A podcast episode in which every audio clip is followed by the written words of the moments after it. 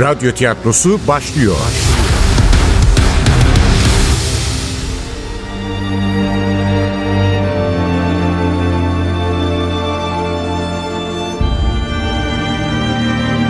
Aşkımız eski bir roman. Üçüncü bölüm.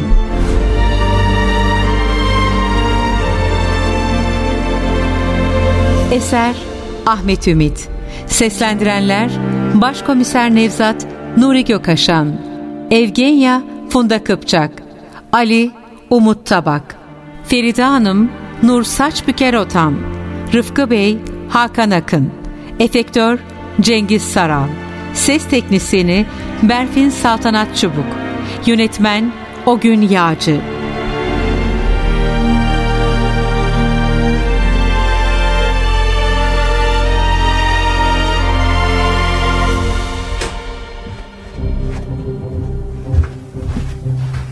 Ah Gülbe Şeker, ah be güzel kardeşim. Haberi duydum. Korkunç, korkunç. Nasıl olabilir böyle bir şey? Ah! Gülbe şeker lafını duyunca jeton düştü.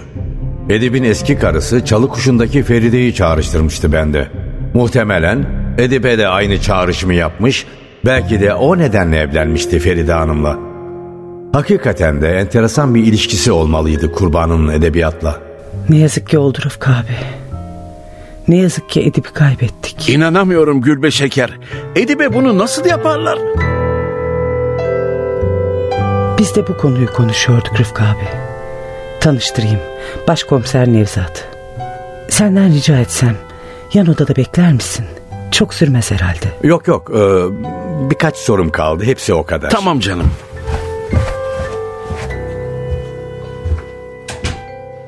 Gerçek abiniz mi? Evet, iki kardeşiz. Babam biz çocukken öldü.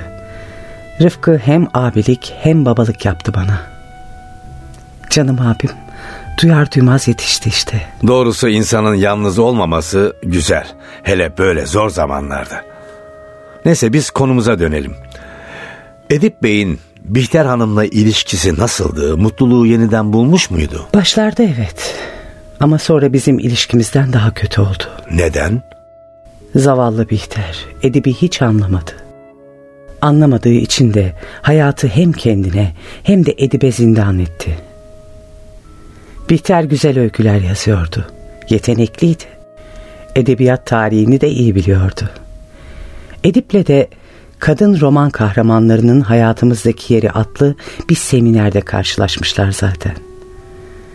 Evet, Edip onu aşkı memnunun Bihter'ine benzetmişti. Ama daha önemlisi kadının edebiyat bilgisinden etkilenmişti. Hatta onu gördüğü günün gecesi bana bile bahsetmişti. Tıpkı Halit Ziya Uşaklıgil'in kahramanı gibi diyerek dakikalarca onu anlatmıştı. Haklısınız.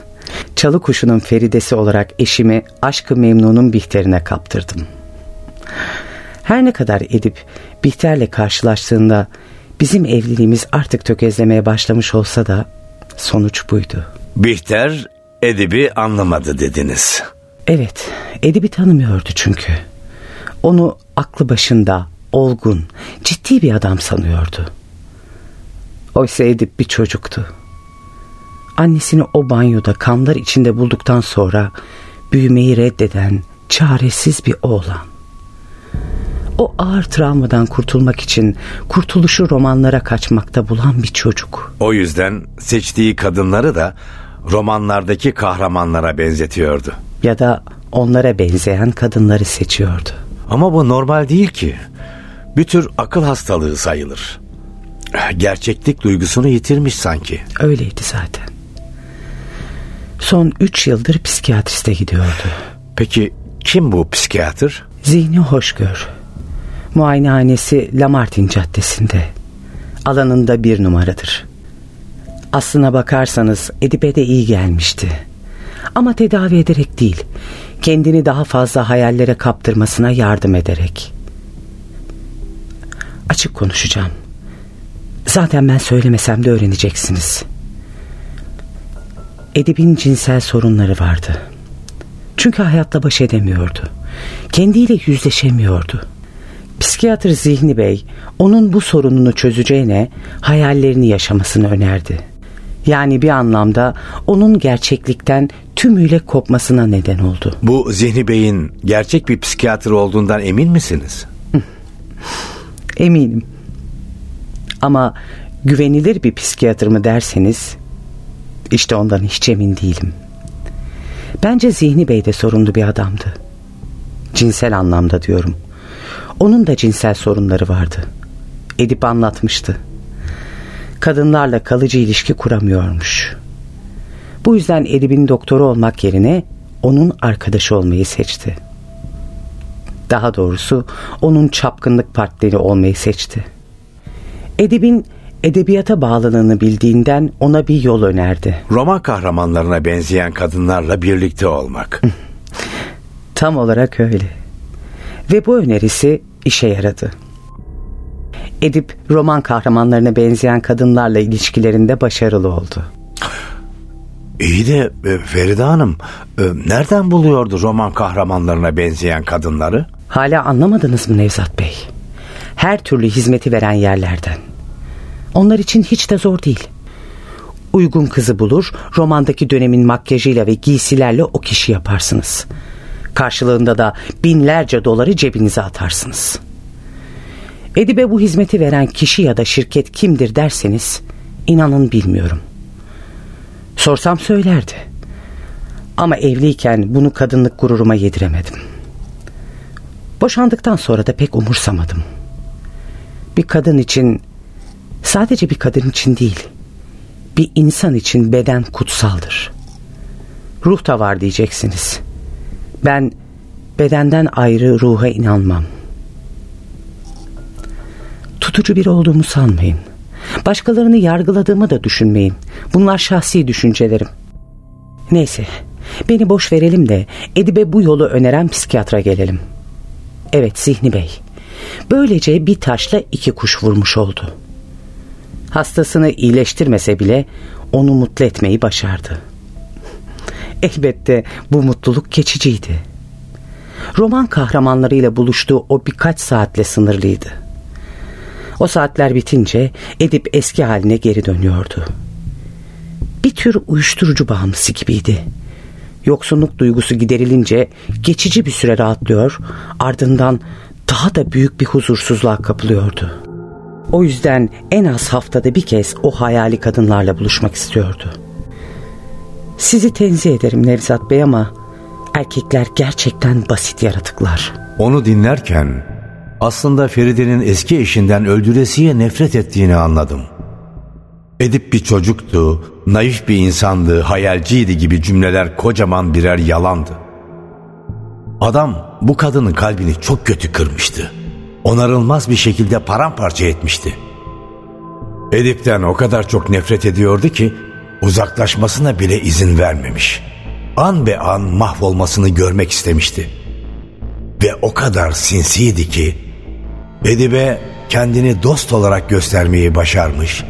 Her bozgununda adamın sığınılacak bir liman olarak kendisine dönmesini sağlamıştı.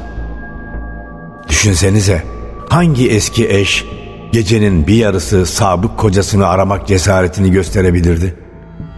Adamın sanki annesiymiş gibi her türlü hakkı elde etmişti. Feride suskunluğumdan rahatsız olmuştu. Kızmadınız değil mi bana? Ha hayır hayır hanımefendi niye kızayım? İlgiyle dinliyorum sizi. Ama Edip Bey'in psikiyatrıyla olan ilişkisini biraz daha açık anlatırsanız sevinirim. Eh, birlikte çapkınlık yapıyorlardı dediniz. Yani Zihni Hoşgör Bey de roman kahramanı kılığındaki kadınlarla mı birlikte oluyordu? Öyle değil Nevzat Bey. Bence psikiyatr zaten o yolun yolcusu bir adammış. Ama Edip'le birlikte kendine şahane bir eğlence arkadaşı buldu. Düşünün masrafların hepsini karşılayan bir arkadaşınız var. Üstelik bir dediğinizi iki etmeyen biri. Zaten bu durumdan memnun olduğunu hiçbir zaman saklamadı Zihni Bey. Hatta bir akşam yemeğinde şöyle demişti. Psikanalizden önce edebiyat vardı. Allah senden razı olsun Edip. Hayatıma büyük renk kattın. O zaman anlamamıştım bu rengin ne olduğunu. eski eşimin hayal dünyasından bahsediyor zannettim. Yahut roman kahramanlarının psikolojik analizlerinden. Bilimin kuruluğundan, belki sanatın derinliğinden. Hakikat çok sonradan ketti kafama. Ama iş işten geçmişti. Az önce de söylediğim gibi ilişkimizin niteliği değişmişti zaten. Edibe duyduğum aşk bir dosta duyduğum sevgiye dönüşmüştü. Evet adım gibi emindim yalan söylüyordu Feride. Ama bu konuya girmek istemedim. Yeniden aşkı memnunun kahramanına getirdim lakırdıyı. E yani Bihter Hanım'la tanıştığında bu kadınlarla buluşmayı sürdürüyor muydu? Elbette sürdürüyordu. Ama Edip'in hakkını yemeyelim. Bihter'le tanışınca bir süre ara verdi haftalık buluşmalarına. Hatta o sırada psikiyatriyle kavga ettiğini öğrendim. Belki de Bihter'e aşık olduğunu sanıyordu. Evlendiklerinde bir süre ilişkileri iyi gitti. Ama sonra berbat bir hal aldı. Boşanmanın arifesindeydiler. Edip Bey mi söyledi? Evet. Edip bana her şeyi anlatır. Hayattaki en yakın dostu benim. Ama Bihter'den de duydum. Zavallıcık belki bir çare bulurum umuduyla benimle konuşmak istedi. Ama karı koca yataklarını ayırmışsa artık o evlilik bitmiş demektir. Güya üzüntülüymüş gibi konuşuyordu ama öyle bir mutluluk duyuyordu ki bundan gözlerindeki ışıltıyı artık saklayamıyordu. Peki sizde de bu durum bitmiş miydi? Yani Edip Bey'le birlikteyken demek istiyorum. Bu konuları konuşmayı uygun bulmuyorum Nevzat Bey. Efendim sözlerim maksadını aştıysa özür dilerim.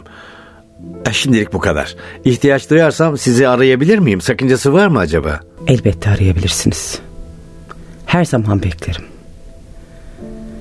Baksanıza bir kahve bile ikram edemedim size. Kolay değil.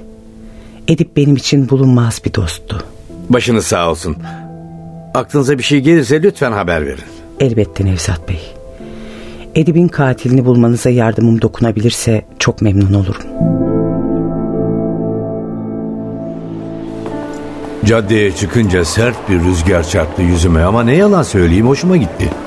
O zengin evinin kasvetli ağır havasından sonra soğuk hava ilaç gibi gelmişti. Başımdaki ağrı hafifler gibi oldu. Midemde bir boşluk hissettim. Sabahki simit pek tutmamıştı anlaşılan.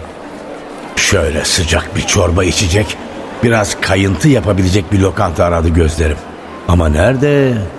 İngilizce, Fransızca isimlerce cafcaflanmış kafeler, restoranlardan başka mekan göremedim. Emektarı bıraktığım otoparka doğru ilerlerken bir Arap turist grubunun ortasına düştüm. Kafası sargılı altı adam.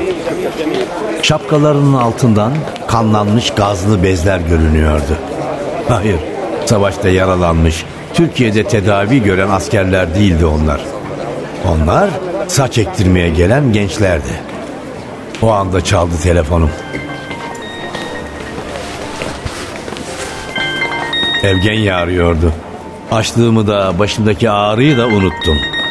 Merhaba Evgenya, ne yapıyorsun? Gece rüyamda seni gördüm desem inanır mısın? İnanmam mı? Tabii inanırım. Nasıl gördün beni? şaka Nevzat'cığım şaka. Bizim baş garson İhsan Teşvikiye'de görmüş seni. Hala buralardaysan uğra diyecektim. Ne zamandır görmüyorum burnumda tütüyorsun valla. Ne zamandır görmüyorum dediği üç gündü. Evet daha üç gün önce onda kalmıştım ama zamanımın büyük bir bölümünü Azez'le oynayarak geçirmiştim. Elbette sistem etmemişti Evgenya.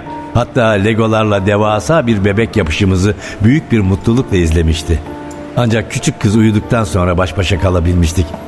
İkimiz de yorgunduk. Doğru dürüst sohbet bile edememiştik. Yani haklıydı Evgenya. Yine de takılmadan edemedim. Gelirim ama yemek varsa. Sen gel ne yemek istersen yaparım. Evgenya çorba istiyorum. Şöyle sıcacık, azıcık acılı bir çorba. Hmm, tarhanamız var çok güzel. Bizim ustabaşı Antep'ten getirdi. Onu pişiririm sen gelene kadar hazır olur.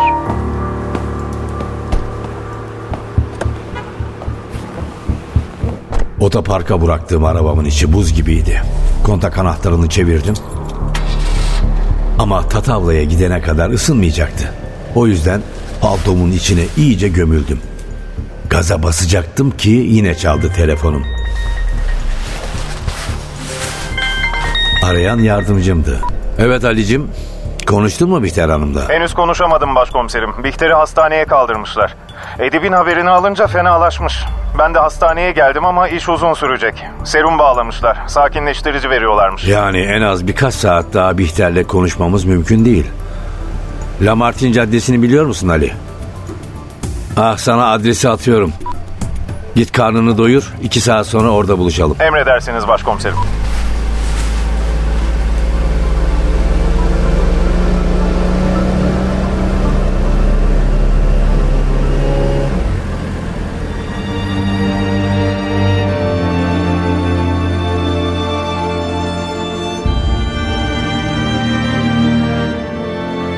Aşkımız eski bir roman.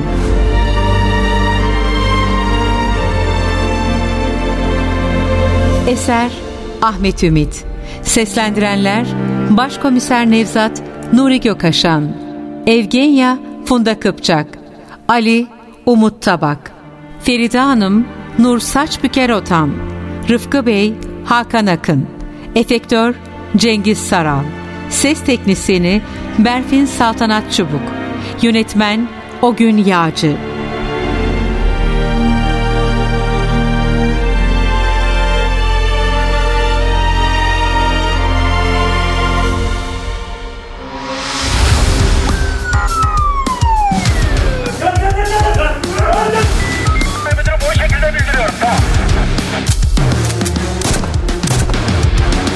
Radyo tiyatrosu sona erdi. Radyo tiyatrosu her cumartesi 11.30'da NTV Radyo'da. Kaçıranlar ve tekrar dinlemek isteyenler içinse ntvradio.com.tr'deki podcast sayfamızda.